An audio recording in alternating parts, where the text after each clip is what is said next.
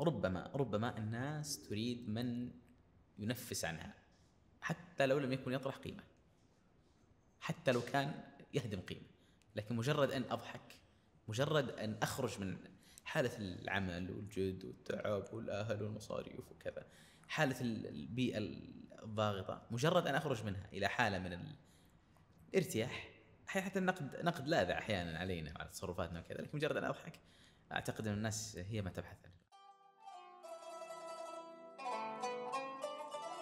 أهلا وسهلا بكم في بقعة الضوء. بقعة الضوء هو بودكاست يحكي واقع كثير من النقاط اللي نتكلم فيها في مجتمعنا. نستضيف فيه كثير من المؤثرين أو أصحاب الرأي، نحكي بعض النقاط ونقف من خلاله على الواقع. ضيفي اليوم في بودكاست بقعة الضوء يحيى الرياني غريب جازان. أهلا وسهلا بك. الله يحييك ويسعدك أخي أناس، أنا سعيد جدا أن أكون ضيف أمامك، وحقيقة أنا مرتبه أقول لك يعني أقف أمام قامة مثلك يعني. إحنا كلنا كذا مرتبكين مع بعض إن شاء الله. الله يسعدك. ندخل في الموضوع على طول. تفضل. يحيى في البدايات وبدايات يحيى يقولون في قصة أول شراء جوال كانت تتكلم فيه. كم كان عمرك وقتها يحيى؟ خلها مستورة طيب. الله المستعان. طيب أولا كيف جت كان القصة يعني؟ حبايبك كثير يحيى. هذه طال عمرك يعني أنا قررت أشتري جوال. تعرف إنه كيف عاد أشتري جوال أجمع المصروف الريالين والثلاثة والخمسة كذا أشتري فيها جوال، طبعا بالدسة بدون علم الوالدين. فكان المصروف أنا أخذه وأروح أخبيه، بس عاد هنا وين أخبيه؟ لا أخبيه في خزنة ولا في شنطة ولا في شيء، وين يعني نسميها بلاد يعني حقل، يعني يعتبر حقل أو مزرعة. أروح هناك أحفر وأحط الفلوس فيها كل يوم، حط ريالين، حط ثلاثة، حط خمسة، حط كذا، على بال ما تتجمع يعني. يا سلام. وأخوي نفس الشيء، أخوي اسمه محمد كان يجمع نفس الشيء، اتفقنا إنه نجمع، لكن اكتشفت إنه محمد ما كان يدفنها تحت الأرض، لا يحطها في شنطة علشان تنحفظ. أنا بعد شهرين أو ثلاثة أحفر في التراب ألقى نصها ضايع ونصها خلاص مقطع يعني. يعني يمكن هذه تقريبا كان أعماركم كانت يعني أظن 12 13 سنة. ما شاء الله. أيوة. فاشتريت أول بديت الجوال، طبعا درت الوالدة وضحكت علينا وقالت طيب علموني أشتري لكم، فاشترون الجوال اللي هو هذا اللي يقول الساعة 9 يعني الجوال يسوى المعاناة، يسوى الحرمان والجوع والتعب. بس في يمكن على نظرية الاستثمار بدت وقتها يعني. والله الادخار يعني أنا عرفت بنفسي من ذيك الهزة إنه الاستثمار عندي صفر يعني. لا في استثمار عملته أنت في وقت من الأوقات. أي أنا استثمرت طبعا في الجوال، وبغى أشتري جوال وخربت الخطة. استثمرت في البطاطس، بس المفترض إني أسوي كشك، أسوي كذا جلسة كذا، فقلت لا، بدل ما أخلي العميل هو يجيني أنا أروح لبين لبيته. يا سلام. بس إنه تمشي فيه يعني فكرة الدليفري أنت يعني هونجر ستيشن. أنا سبقتهم. حلو. لكن البطاطس أصلا يا دوب تمشي في الهواء يمكن دقيقتين ثلاث خلاص انتهى يعني. فأنا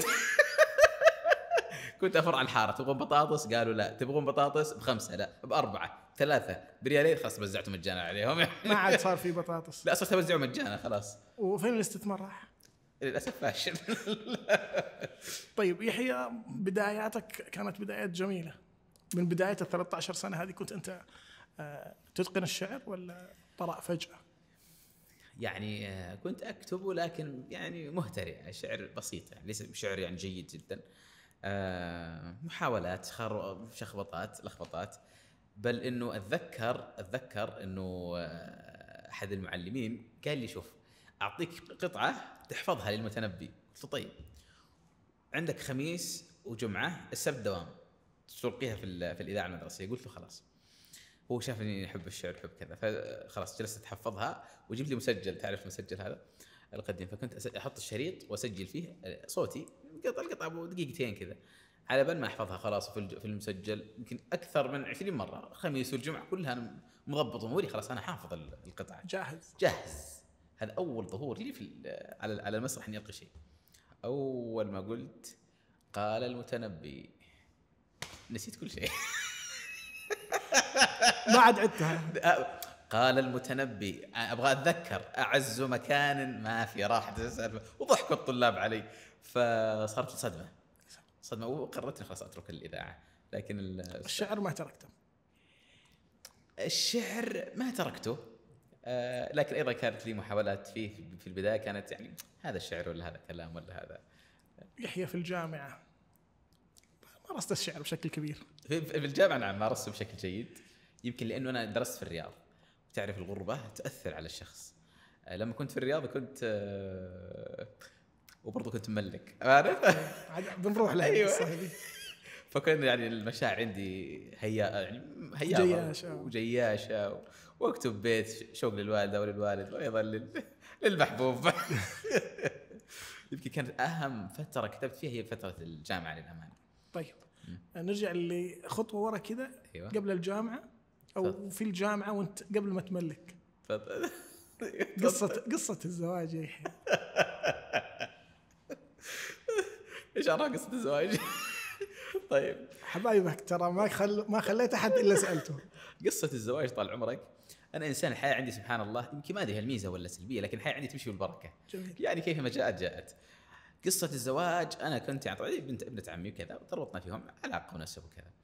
فكلمت الأهل الساعة 11، رحت المطعم أولاً، تعشيت مع الشباب، جتني فكرة أقول ليش ما ملك؟ بدون سابق النهر. الساعة يمكن 9 في الليل. يعني وأنا وين؟ أنا في الرياض وهم في الديرة. الموضوع طرأ فجأة في العشاء، أقول ليش ما ملك؟ طيب رجعت السكن الجامعي، أكلمت أختي قلت كلموا الجماعة بكرة بملك. قالوا كيف؟ قلت بكره ملك بدون طيب أي... عطهم خبر، عطنا خبر، نضبط الامور كيف وانت في الرياض.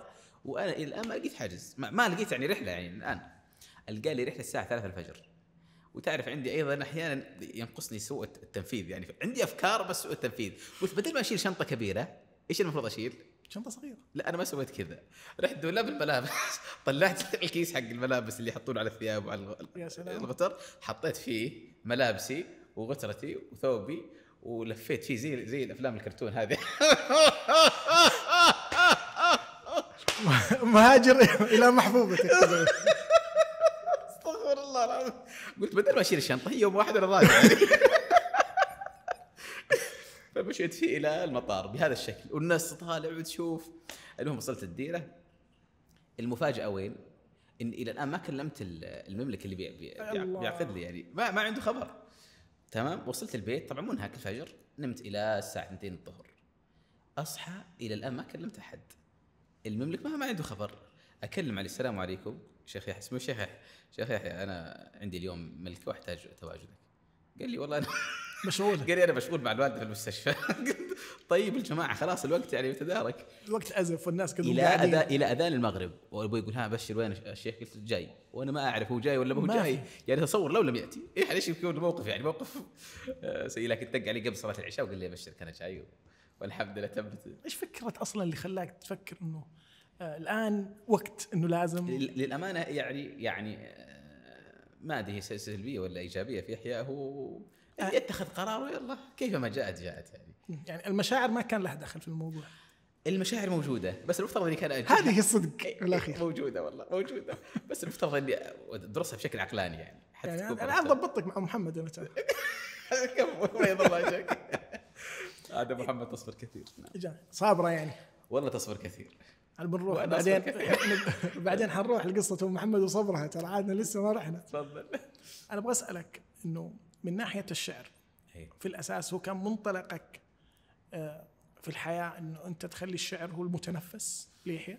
ايه كثير من الافكار ما استطيع ان اعبر فيها الا عن الشعر، حتى لو كانت عن طريق لسان شخصيات شعريه، يعني انه كانه فلان قال او كذا، وهي احيانا تعبر عن. يعني انت تحط الظرف في شخص عشان ما تخرج انت من خندق بالضبط. احيانا اضطر لهذا، واحيانا لا، يكون عندك موقف حزين لابد ان تتنفس بالشعر، موقف سعيد لابد ان تحكيه شعرا. ظروف يحيى كثير كانت تعتقد انها ما هي حسنه. صح. من قبل ومن بعد. صحيح.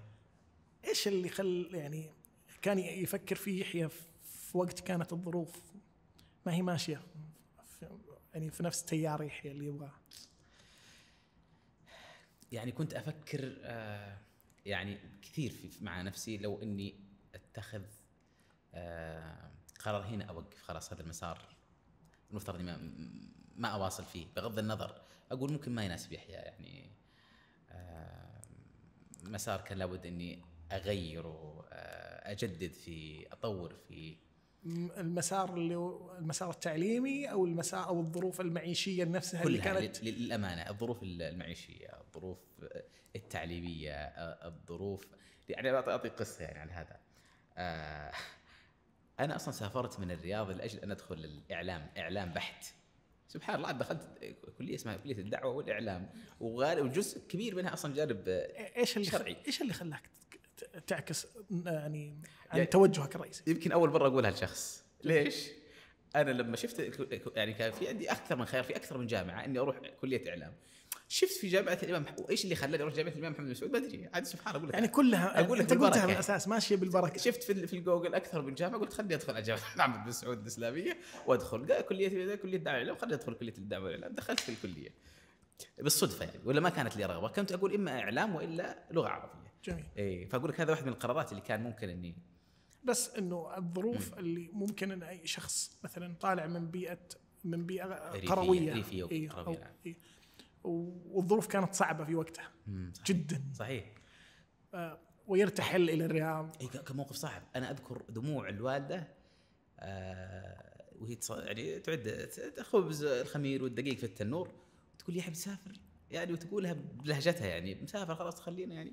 كان وقعها صعب على الوالدة وعلى الوالد، وأذكر أول مرة أشوف الوالدة يعني أنها تبكي في وجهي وعلى شأني، يعني كموقف صعب أنه أنت تسافر. طيب روح أي جامعة أخرى، روح جامعة جازان، خليك عندنا يعني في الرياض. وفي الرياض أصعب أوقاتك في الرياض؟ الله، إيش كانت أصعب أوقاتي؟ أول سنة، لدرجة أني قررت أقول إيش اللي جابني هنا، لا أعرف أحد. راجع، ها، قلت راجع، ودي ارجع خلاص، بدي انسحب، لا اعرف احد، وفي السكن يعني بيئه لم تعهدها، وانت عشت في القريه وعشت في في في, في الريف وفي البساطه وكذا، تشوف نفسك وتجد نفسك في المدينه. يعني اعتقد انه شعرت بنوع من عدم التاقلم مع الوضع. كم مره قلت لنفسك فيها انه انا الان المفترض اني اوقف، المفترض اني ارجع؟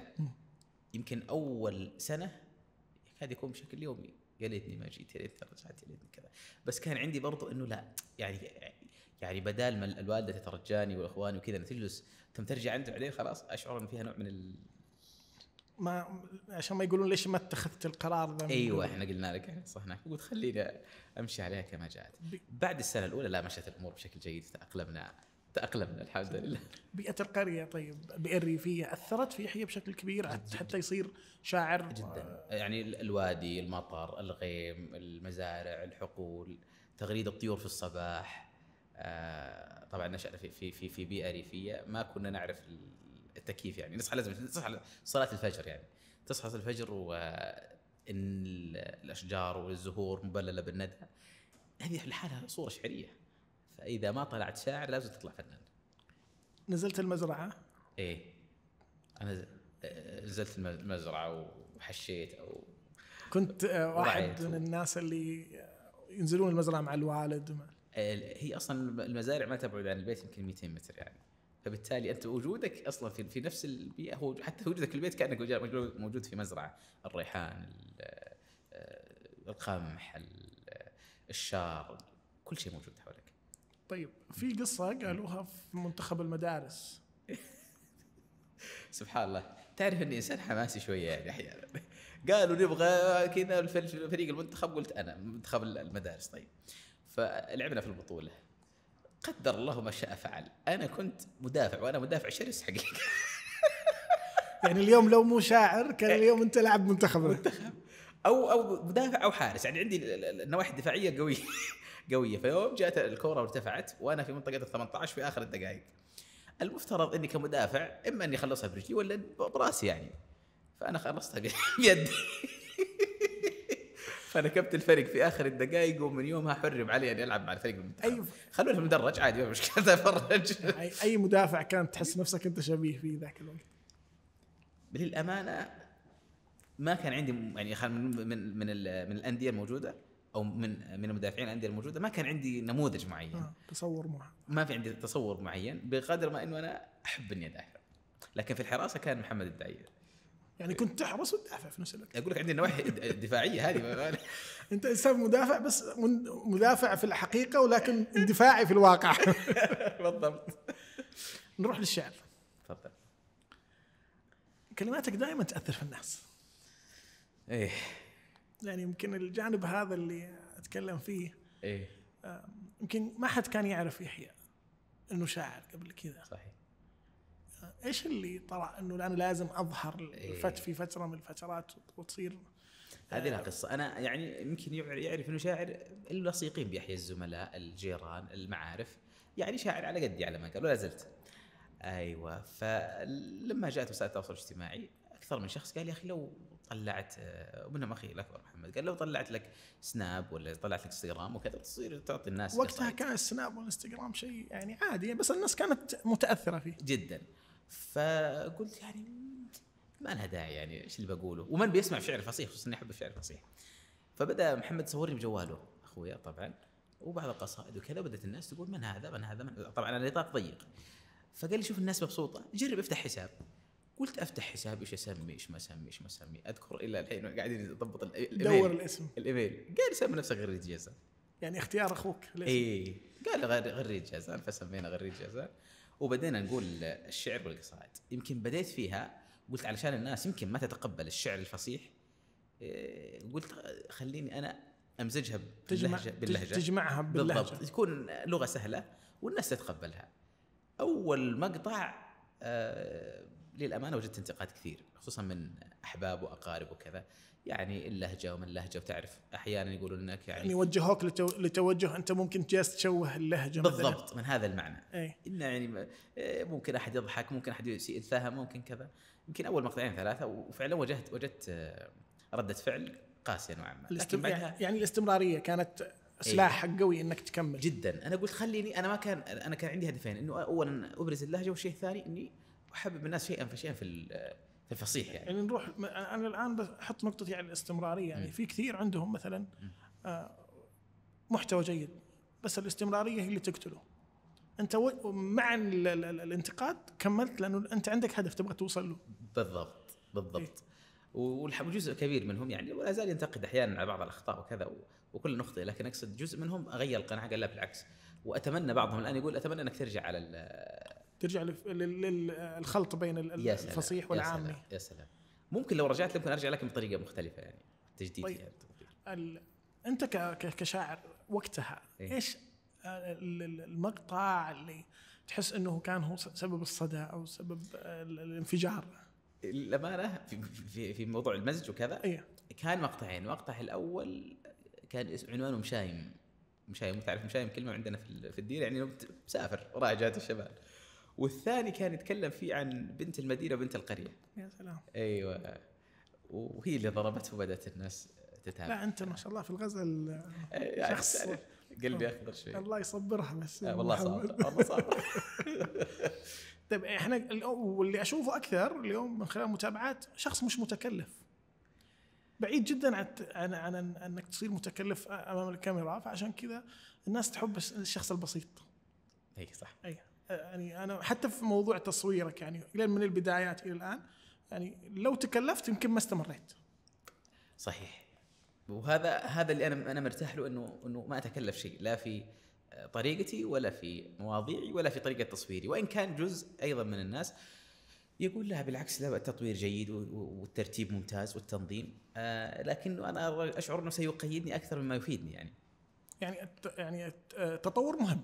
وانت الان تطورت من فتره لفتره. اي. ولكن ظهورك ببساطه اعتقد انه كان اهم عنصر من عناصر انك تستمر. بالضبط بالضبط. انا انت كيف تفكر اصلا كشخص؟ كيف تفكر انه كيف لازم يعني اكون في المرحله الجايه؟ انا احسبها، افكر فيها من ناحيتين. الناحيه الاولى هي كيف انا استطيع ان احافظ على رتم يهم اكبر شريحه ممكن من الناس. الناحيه الثانيه كيف انا ممكن اطرح فكره كبيره لكن بأسلوب بسيط، وتحدي بالنسبة لي وليست سهلة. يعني ردود الفعل اللي تجيك من البسطاء اللي أنت تبغى توصل له، يعني كيف تشوفها اصلا يعني عشان تستمر؟ للامانه انا ما كنت اتوقع انه كثير مما اطرحه يحبوا كبار السن، يحبوا العجائز، وتحبوا يعني الفئه غير متعلمه او قليله التعليم، وتفاعل على انه لغه عربيه يعني وشعر وكذا. ما توقعت انه، واحيانا جزء من ما اطرحه ايضا يحبوا الصغار، وهذا بالنسبه لي اتلقاه ردود افعالهم وثنائهم، واستمر وتابعناك في المقطع الفلاني وشفنا المقطع الفلاني. يعني المواقف واللي المواقف اللي نشوفها وتشارك فيها، خصوصا مثلا الاحداث اللي تكون مثلا عامله ضجه كبيره مثلا على مستوى المنطقه او مستوى البلد. صحيح. ظهور يحيى الرياني فيها يعكس صوره ايجابيه دائما يعني، وهذه نظره يحيى الرياني انه حقيقه هو يتوجه دائما للخطوه. في البدايه انا كانت عفويه فيها، ثم رايت انه في خضم هذه الضجه اللي تحدث، سواء ايا تكن هذه الضجه ايجابيه او سلبيه على مستوى المنطقه على مستوى المملكه، احيانا يصير ضغط مجتمعي انه ليش انت ما كان لك وجهه نظر في هذا الجانب. ايوه، فصار احيانا عبء، لكن نحاول ان نظهر بشكل اما نعالج القضيه بشكل لطيف او نعزز وجهه النظر. يعني توجهك في اكثر من قضيه ممكن ما كان انه مثلا يعني تقول انا مثلا كثره الظهور تقلل اهميتي مثلا عند المتابع. الا نعم فكرت اللي افكر فيها بشكل جدي. فعندك استراتيجيه مثلا معينه أنا كيف انا لازم اتعامل فيها من خلال الظهور؟ اصدقك القول ما عندي استراتيجيه، لكن عندي قناعه تامه أنه لابد من التنظيم وأيضاً الاختيار الصحيح. بالضبط، وهذا اللي قاعد تصير في الفترة الأخيرة يمكن. أرجو ذلك. لا أنت ما شاء الله تبارك الله. ممكن أرجع لنقطة البدايات مع رجعة أخوك محمد، وهو إصراره كمان عليك تقريباً أنه بعد أول يعني فيديوهات عملتها تقريباً كم كان عدد متابعين النيحية تقريباً في البدايات؟ أنا أذكر أول ما قطعته كان عندي 60 متابع ولا شيء، 60 متابع. وقت الانفجار كم جاك؟ جتني بالآلاف يعني، بس ما توقعت إنه ستكون ردة فعل الناس إيجابية وثنائهم وإعجابهم فترة قصيرة يعني. وأيضا الشيء الأكبر يمكن ليست أرقام المتابعات بقدر ما هو معرفة الناس. أنا أتفاجأ إنه يعني تمشي في الشارع وكذا وهذا يعرفك وهذا يعرفك، ولو لم يكن متابع تحملك مسؤولية. ولو لم يكن متابع لك على منصة من المنصات، لكن مجرد معرفة الناس لك شيء يسعدك، لكن في نفس الوقت يجعلك متقيد. طيب الشيء اللي تنزله يحملك مسؤولية في النهاية. إنه الصغير يشوفك، الشاب والمراهق كمان يشوفك. بالضبط. فيصير إنه أنت اليوم أكون أي كلمة تنزل من منصتي ممكن تحملني مسؤولية، أصير أنا صاحب قدوة حسنة أو قدوة سيئة. صحيح، وفعلا وصار أكثر من مرة أحيانا ننزل مثلا قصيدة أو شيء هي عادية، لكن أحيانا المكان اللي أنت فيه، ضغط المجتمع اللي أنت صغير فيه يجبرك أنه إما تتراجع عنها، تحذفها، تأجلها، زي ما قلت هي مسؤولية الكلمة. طيب الأرقام المليونية إحنا كنا نعرف مثلا، اليوم ما نعرف إلا المذيع اللي موجود في الشاشة، الممثل اللي موجود في التلفزيون يجي. هذا اللي نعرفه، وهذا هو صاحب الشهرة. اليوم صار أي أحد من خلال منصة سناب شات أو إنستغرام أو أي كان، اليوم عنده ملايين المتابعين، صار الموضوع أسهل. بالضبط، صار يمكن صانع المحتوى أيا يكون المحتوى الذي يصنعه هو أصبح قناة تلفزيونية مصغرة يعني. إيه، بس أنت من وجهة نظرك اليوم يعني هل الموضوع جانبه جانب صحي، سهولة الوصول أو سهولة الأرقام المليونية؟ أنا أتكلم عن أصحاب الأرقام المليونية واللي سحبوا كثير بساط من الشاشات. نعم بشكل كبير، لكن ما يخيف أيضا من ناحية أخرى أنه المحتوى الغير جاد، لا أقول المحتوى السلبي، هو من استحوذ على حصة كبيرة من هذه الأرقام. هذه اللي ممكن تجرنا شوية أنه أصحاب الأرقام المليونية اليوم في بعض منهم إحنا ما نعمم، ولكن ما عنده المحتوى اللي يخلي التركيز كبير عليه، ولكن إنه في نفس الوقت هو يستحوذ على نطاق كبير من تأثيره على المجتمع بشكل كبير، ماخذ نسبة كبيرة من يعني من واقع تجربة ما توقعت يكون لهم هذا التأثير الكبير. أنا أرجع بسبب ذلك إلى إنه أصحاب المحتوى الإيجابي أو الجيد ربما لم يستثمروا الوسيلة الأنسب في الوصول لأكبر شريحة ممكن. ممكن قدموا محتوى جيد أي نعم، لكنه محتوى نخبوي، وبالتالي لم يستطيعوا الوصول إلى يعني أنت مع مثلا إحنا نشوف اليوم الأشخاص متفاوتين في وضعية أو نقل المحتوى للناس. كمية المحتوى اللي الغير مقبول اليوم يتفوق مشاهدة على نوعية المحتوى المقبول. صحيح. هذا اللي وهذا محير. أنت كيف تراه أصلاً يعني كواحد من الأشخاص اللي عنده نظرة وقاعد يقدم محتوى جيد وعنده متابعين ويؤمنون فيه، ليش؟ إيش الأسباب اللي تخلي الأشخاص في الجهة المقابلة هو يسيطر؟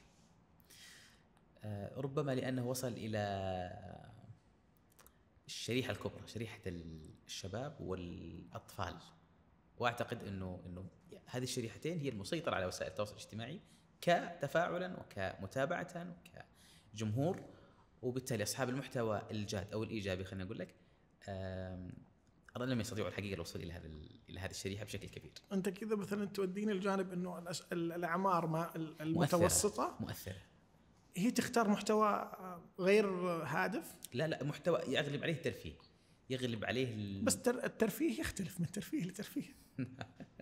نعم. يعني الناس ممكن تترفه بقصيدة جميلة منك، صح؟ هذا ممكن. أنا أبغى أعرف وجهة نظر يحيى اليوم من جانب الترفيه، أو من جانب ليش الشباب اليوم أو صغار السن يعني يجذبهم الغير ثمين من المحتوى، لأنه أبسط وأسهل في الوصول، ويبعث على خلينا نقول الارتياح، الضحك، حتى لو لم يكن سيء لكنه لا يحمل هدف ولا يحمل قيمة، لكنه يجدد عند يعني أصحاب المحتوى الجيد. لو وصلوا إلى هذا خلينا نقول طلقوا هذا الباب، باب إدخال السرور، باب المعايشة اليومية، باب طرح مواضيع لو لم تكن تحمل قيمة كبرى لكن فيها فائدة بسيطة، أو تحمل قيمة ترفيهية كبرى وقيمة ترفيهية وقيمة إيجابية صغيرة، لو وصلوا. طب إحنا اليوم نشوف، إحنا صرنا نخاف. أنت تخاف على ولدك محمد إنه اليوم صح إنه يتابع أي أحد. أنا محمد ولدي كل ليلة، وبرضه بنتي ميلاف في اليوتيوب، أنا هذا كل يوم أشوف من يتابعون يعني، فأنا أحط لهم أحيانا مثلا مسلسل كرتوني ولا شيء، فأشوفهم أصبحوا يتابعوا قنوات تلفزيون، قنوات عفوا يوتيوبية، وكنت أقول ما الذي يجذبهم؟ أحيانا قنوات تلفزيون، قنوات يوتيوبية أجنبية باللغة الإنجليزية، لكنهم يعيشون ويصورون لك جو الأسرة، يسمونها عائلة كذا وعائلة كذا وعائلة كذا، يعيشون حياة يومية، تحديات مثلا أكل بطاطس، أعمل طبخة فلانية، أعمل طبخة، يلبس لبس سبايدر مان وباتمان. بالضبط. طيب يعني إحنا اليوم هذا مفقود من المحتوى العربي الجاد. أنا أقصد هذا هو الذي أقصد به بالجانب الترفيهي، جانب يأخذك. طب احنا انا معك في هذا الجانب، في جوانب اخرى ما لها علاقه بالترفيه وتستحوذ، موجوده وتستحوذ بشكل كبير. تقصد ما الذي يجعلها جذابه؟ ايوه، ما ايش اللي يخليها تجذب الفئات العمريه بهذا الكم؟ وغير كذا انه حتى المعلنين يستهدفون هذه، يعني انا اقول لك ممكن الشاب اللي عمره 18 19 سنه الى 20 سنه مثلا يشوف كل شيء، صح؟ ما عنده في السناب متابعة الجيد ومتابعة الغير جيد مثلا. طب أنت كمعلن إيش اللي يستهدفك لهذا النوع؟ أيوة، تروح لهذا النوع مثلا، توقع أرقام الجمهور، بغض النظر عن القيمة اللي تقدمها أنت كصانع محتوى، عندك أرقام، إذا أنت مستهدف بالنسبة لك كصاحب سلعة يعني. يعني إلا أصحاب السلع النوعية اللي أنا سلعتي مثلا يناسبها صانع المحتوى الفلاني، هذه أصحاب سلع نوعية. أما أصحاب السلع العامة التي يهمهم الأرقام والمبيعات أو المشاهدات، ربما يستهدفون أصحاب الأرقام الكبيرة حتى لو كان المحتوى فيهم غير جيد. طب الواجب الإنساني على المعلن، وهذه مسألة كبيرة، هذه مسألة أن يكون عندك حس إنساني، حس وضمير في نوعية الإعلانات، في مصداقيتها، في ملائمتها الجمهور. أحيانا تكون إعلان جيد لكن ليس ملائم جمهوري، أو إعلان جيد لكن جمهوري ليس من هذا النوع الذي يستهدف. يعني الهدف الرئيسي الكم الرقم اللي حيجيني من خلال الإعلان. بالضبط. المادي بالنسبه للمعلن ولا للصانع؟ للمعلن وصانع المحتوى من جهتين. الماده مهمه.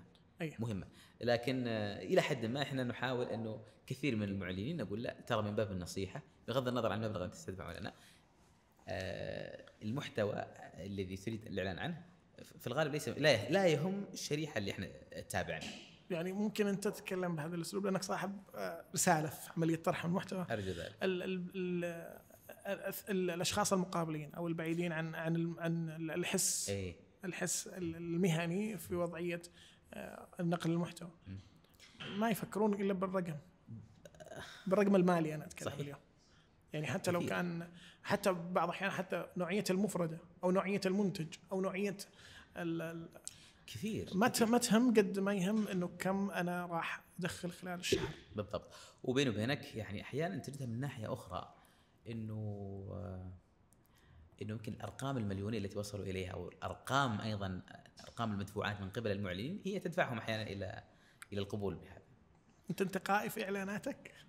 لا ازعم اني انتقائي حقيقه، لكن كثير من الاعلانات نحن نرفضها او نعتذر من اصحابها لانها غير او لا تدخل ضمن دائره اهتمامات الجمهور، وهو بالخيار احيانا تقول بالعكس ما عندي مشكله. لا انت اقصد على نوعيه الاعلانات اللي لا تحبذ انها تظهر من خلالك. في في في في كذا نقطه لا ما يعني عندك انتقائيه. إيه. انا اعرف ايش اللي يظهر من خلالي. بالضبط. مهم جدا. في نقاط معينه لا ما تظهر في الاعلانات. طب احنا لو جفنا في الجهه المقابله في ناس متقبلين اي نوع من الاعلان. صحيح صحيح. انت كيف تراهم او كيف تصنفهم يعني بشكل بسيط؟ انا ما اقدر اصنفهم، لكن بقدر ما اقول هي قناعاتهم، خطوطهم الحمراء التي هم رسموها لانفسهم، دائرتهم. لكن عن نفسي لو كنت مكانهم لا حتبقى عندي خطوط او نقاط انا ما تظهر عندي، سواء كمحتوى او سواء كاعلان بغض النظر عن الأول. بعض المعلنين تخلى او بعض اصحاب المحتوى تخلى عن المبادئ، تخلى عن قناعات من اجل هذه الارقام. انا اسوقك القول هذا الوسط وسط خطير، ويعني الارقام والمحيط والاشياء الموجوده يعني تغري جدا جدا. اغراك يعني انا ما وصلت الى هذه الدرجه، لكني لما يعني اعرف كثير من المحيطين بهذا احيانا اجد له عذر. لا بس انه في اكيد في بعض الاعلانات جتك بشكل اغراء، يعني انه الرقم هذا لا يفوت مثلا. ما وصلت بهذه الدرجه، لكن تاتي بدرجه اخرى انه ترى عندنا المنتج الفلاني او الاعلان الفلاني وكذا. احيانا نحن لا نتفاوض في السعر، لا نقول نعتذر منك ترى هذا.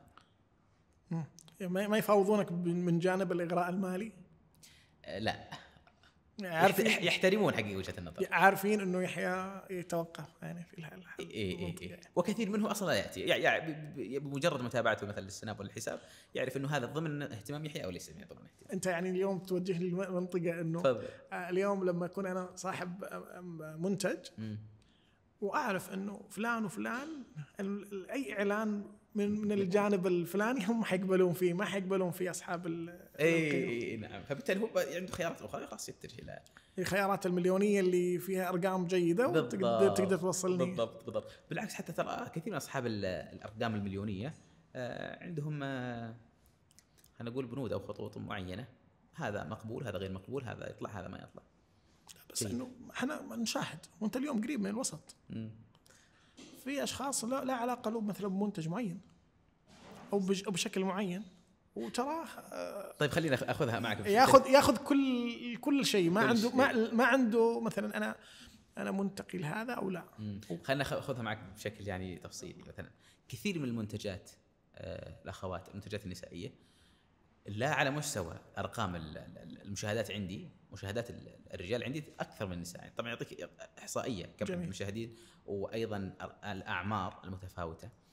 فانا اقول للمعلن يعني ليست مساله مال، يعني اعلانك مثلا عن هذا المنتج النسائي في الغالب لن يعود عليك بنفع كبير، نظرا لانه عندي دراسه اعمار المتابعين من كذا لكذا، شريحه النساء نسبتها كذا، نوعيه المنتج يناسبها امرأة لأجل أن تكون هي أدرى وأخبر بهذا المنتج، وبالتالي نعتذر. آخرها يمكن قبل شوي كنا يعني فكرة أنه أنت اليوم توجه للناس أصحاب الإعلانات أنه يرى فقط أنه بس أنه أي معلن ممكن اليوم يعطيني هالجانب من مقابل مادة، بس مقابل المال، بس هذه الفكرة.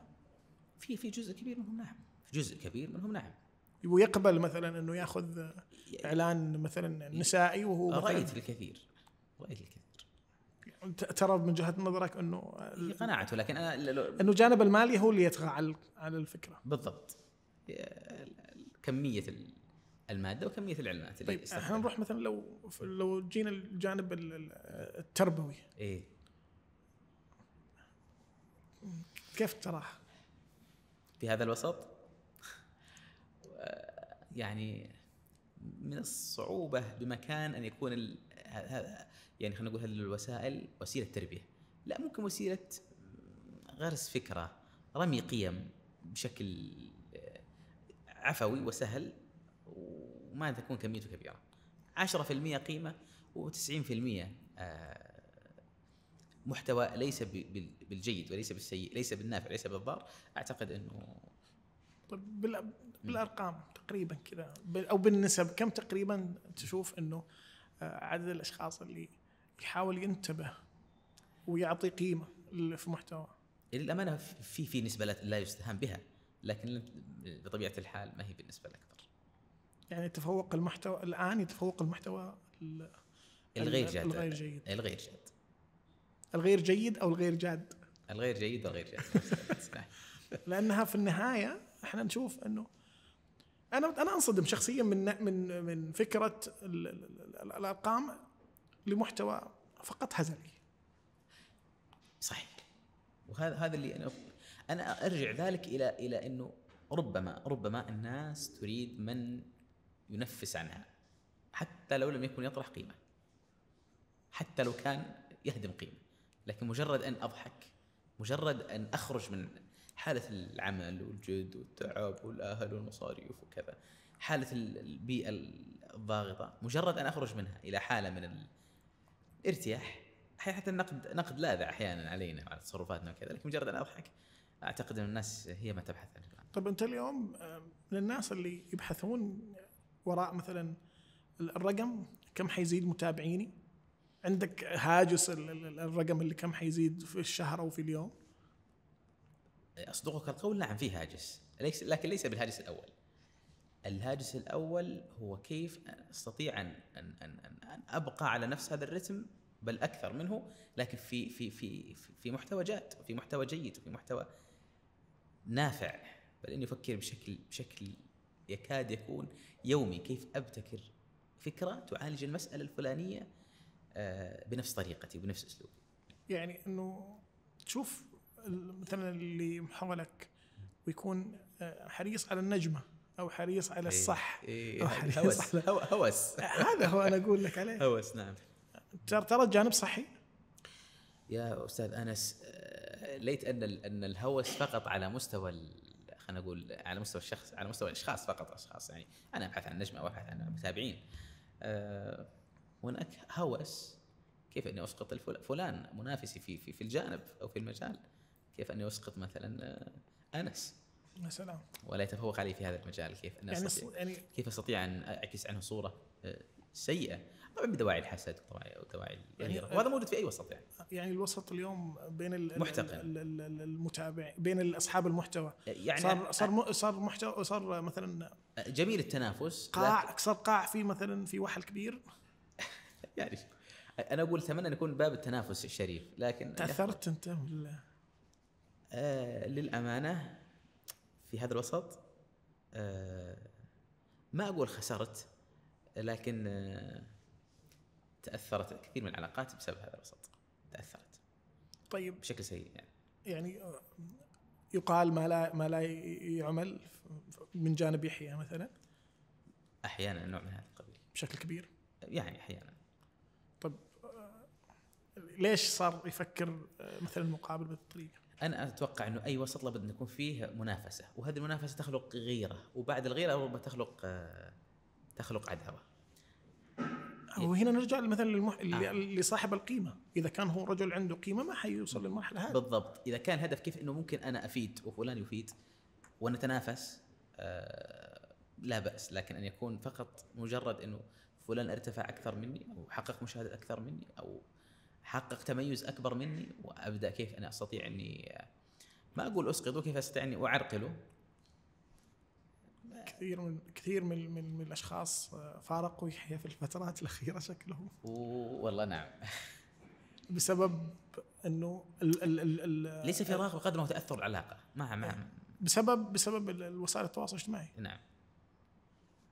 تحس أن يعني أنه أو يجيك إحساس أنه هذه مشكلة جدا. يعني صار الجانب البشري يتحكم فيه جانب السوشيال ميديا. بالضبط، جانب حظوظ النفس يتحكم بشكل كبير. يعني خليني أقول لك نقطة صارت معي، طبعا ما كثرت الأشغال والارتباطات أنا بالكاد أجلس في البيت أو بالكاد إني أقابل حتى كثير من الأصدقاء والزملاء والأقارب. هذه تأثرت من هذه الناحية، ويبدأ السؤال هل غيرت في الشهرة أو ما غيرت في الشهرة؟ هل تكبر ما تكبر؟ هل اغتر ما اغتر؟ في حين إنه يعني الموضوع ليس كذلك، مجرد انشغال يعني. هذه مسألة. المسألة الثانية زملاء المجال، في بين تنافس شريف وحميد واحيانا. طب انت يحيى اصلا من الناس اللي علاقتك او وصولك من وسائل التواصل مش بسيط، يعني انت من طبيعتك كذا. انا اكتشفت هذا الشيء، يعني انه ايش، انه انت مثلا مش حريص على انك مثلا تشوف الواتساب على طول. ايوه انت مش حريص، هذه مساله. ايوه انت دقيقة. ايوه انا حسيته. وكيف؟ لانه وعشان يعني اتواصل معاك اكتشفت شيء ما عرفت، انه يعني تكبرا منك، لا انت عاده في نفسك لقيتها كذا. يمكن ما تصدق، لكن ربما من يعرف يحيى ويمشي مع يحيى بشكل كبير يعرف هذه العاده. انا جوال الاتصال احيانا لا يمر الايام، تمر الاسابيع وهو مغلق تماما. طب هذه في مشكله في الجانب العملي. في جوال الواتساب تمر الايام والاسابيع ولا افتحه. لا أحصي من كل من أقابل تقول يا أخي ترى أرسلت لك وما رديت، تقول له آسف حقك علي. من يعرف يحيى يعرف أن هذا طبيعي، لكن من لا يعرف يفسرها بظنونه. يعني راحت عليك فرص كثير بسبب هذا الشيء، وضاعت فرص وخسرت أشخاص أيضا. إيه. لا اللي يعني اللي ما يحط في نفسه إنه إيه؟ يحيى ممكن كان مشغول أو كان عنده ظرف معين، يعني لكن جزء كبير. لا غيرت الشهرة كذا وغيرت طول الجانب الرئيسي الشهرة هي اللي أثرت. هو غيرت الشهرة. تؤثر على مستوى انشغالاتك، لكن لم تؤثر على مستوى إنه يعني خاصمت فلان أو قطعت فلان لأني فقط رأيت أني مثلا مشهور أو معروف أو كذا. أنا حتى ولا أقطع كلامك، حتى على المستوى الشخصي، على المستوى الأسري، على مستوى الزوجة، على مستوى الأهل، على مستوى الإخوان، يعانون من مسألة التواصل معي، يعانون كثيرا. فهي ليس حالة شاذة أنه فقط الناس الذين لا أعرفهم لا أتواصل معهم بشكل جيد، يعني حتى الأسرة بشكل عام. الشهرة تأثر على الأشخاص. أي تؤثر، تغير من أطباعه، يستنكر ناس ويتوقف عن ناس ويواصل ناس. والله يعني كنت أقول لا هذا مجرد نظرية، لكن لما والله دخلت المجال والله تؤثر. يحيى اليوم من أي صنف؟ أنا بحاول أكسب الجميع، لكن في النهاية لابد أن يكون لك مسارك الخاص، ستتوقف عند أمور كنت تراها. يعني في ناس اليوم لما انت صرت مشهور صار ما يتعامل معك لانك يرى في نفسه ان انت صرت مشهور وبعيد عنه. ايه، وخسرت كثير. انا ما اقول لك خسرت الكثير.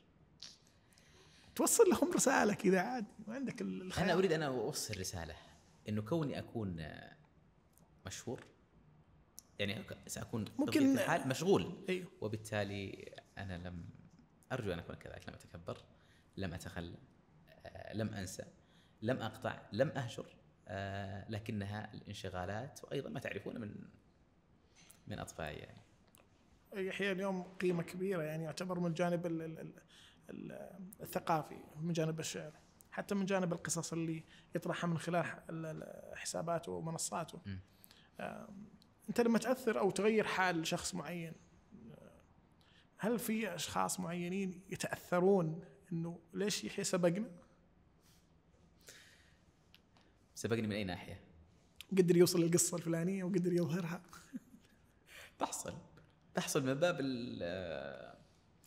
الغيرة في المجال. لا لو فسرها من باب العدالة، من باب الغيرة. لا ليتني أنا من سبقت في هذا، سبقتنا، ليتنا كنا.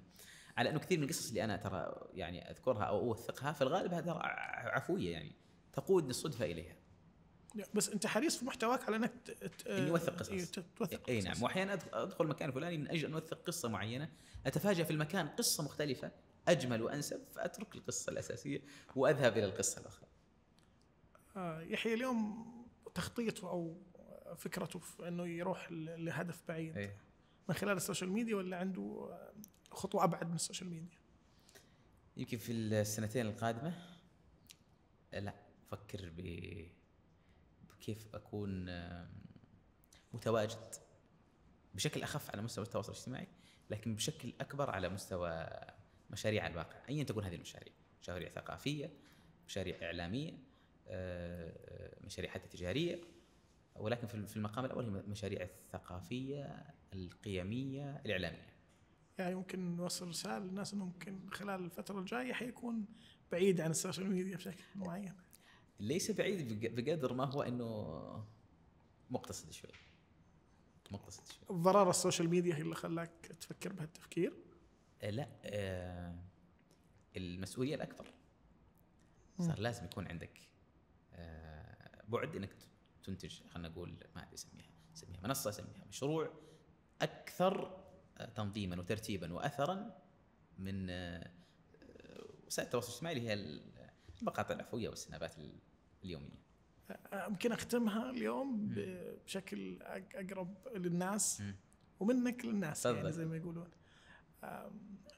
أنت كشخص كيف تشوف قيمة متابعيك بالنسبة لك، وإيش هم بالنسبة لي؟ هم وقود نجاحها، وقود الحماس، هم الذين حقيقة توجوني ودفعوني إلى أن أتقدم وأستمر وأعطي وأبذل. لولاهم يعني لما استمريت. إحنا كده خلصنا وختمنا. ما خلصنا، أبغاك تسأله مجال كتابة السيناريو وصناعة الأفلام، هل له تجربة فيه ولا لا؟ أوه صح. طب نتكلم. أي ترى هذه لها قصة، أنا بقول لك حاجة يعني في هذا الباب. جميل. طيب مجال الكتابة وكتابة السيناريو وصناعة المحتوى، أعطينا شيء. أنا قبل أن أكون خلينا نقول في وسائل التواصل الاجتماعي أقدم مثلا قصائد أو قصص، كنت أكتب السيناريوهات، أكتب إما على مستوى قصائد شعرية يعني تؤدى، أو على مستوى أفلام قصيرة، وكتبت ولي تجارب وأيام الجامعة وبعد الجامعة. وعرضت؟ بعضها عرض وبعضها لم يعرض، وبعضها صور.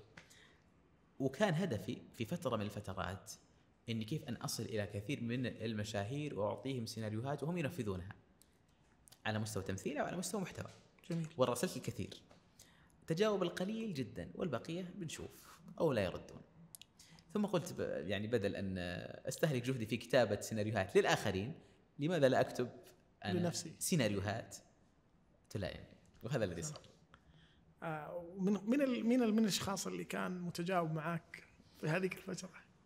خالد زيدان. خالد زيدان معرفتي فيها يعني من سنوات. خالد قيمة، مخرج جميل. جميلة. وأذكر أول لقاء به يعني في تلك الفترة، يعني ما شاء الله فترة كتابة السيناريوهات. يعني احنا بنختم اليوم بجانب فني. تفضل. أعطينا قصيدة كذا في النهاية نختم فيها. جميلة. والله بشر. قبل القصيدة. تفضل. قبل القصيدة. والشيء اللي أنا كنت يعني محضره وحاطه على جنب بعيد عن كل الأسئلة اللي حاطها. أنت شخص رومانسي جدا. في الخيال بس، ترى في القصائد. وصبر أم محمد عليك والله طويل. والله تصبر كثير. تغزلت في مضيفة الطائرة، تغزلت في الدكتورة. طيب إيش قصة النفس الطيبة ذيك أمام السيدات يا أخي؟ وأي نفس لا تعشق الجمال يا شيخ. النفس خلينا نقول النفس الشاعرية هذه اكتسبتها من البيئة، بيئة جميلة، بيئة رائعة وساحرة، لابد أن تترجم إلى أبيات شعرية تتغزل في الجمال أيا يكن، سواء هذا الجمال إنسان أو جماد، يعني لابد أن تتغزل في جو، في طبيعة. إحنا يعني يمكن دخلنا في معترك السوشيال ميديا والأرقام والمبالغ وإلى نختمها بقصيدة في أي باب تبغاها؟ في الباب الرومانسية اللي أنت بك فيها، وهديها لمحمد عشان نخرجك من الخندق. هديها لمحمد. طيب. توقفي لحظة أسمعك من غزلي، لما الهروب وماذا السير في عجلي؟ توقفي لحظة بالله فاتنتي يا غارة الله، رفقا بالفتى الثمل تعثرت رهبة في ذيل ملبسها، فقلت ما الخطب قالت زلة الخجل فقمت أسمعها ما كنت أحفظه من القصائد من حب ومن غزل، ريفية أهلها بدو وحق لها إذا استحت من عباراتي ومن جملي، ترعى الشياه كما ترعى القلوب، فيا براعة الرعي في الأجساد والقلل، وأستاذة الرعي هل لا كنت رحمة يا رحمة الغيد لا تقسي على وجلي. يا سلام عليك، صح لسانك، صح أبداً، شكرا الله يعطيك. احنا كذا ختمنا بقعة الضوء مع غريد جازان يحيى الرياني، يعني تكلمنا في كثير من المواضيع، واعتقد اهم نقطة من النقاط اللي ختمنا فيها انه منصات السوشيال ميديا منصات شائكة وخطيرة جدا. نلتقيكم على خير وفي امان الله.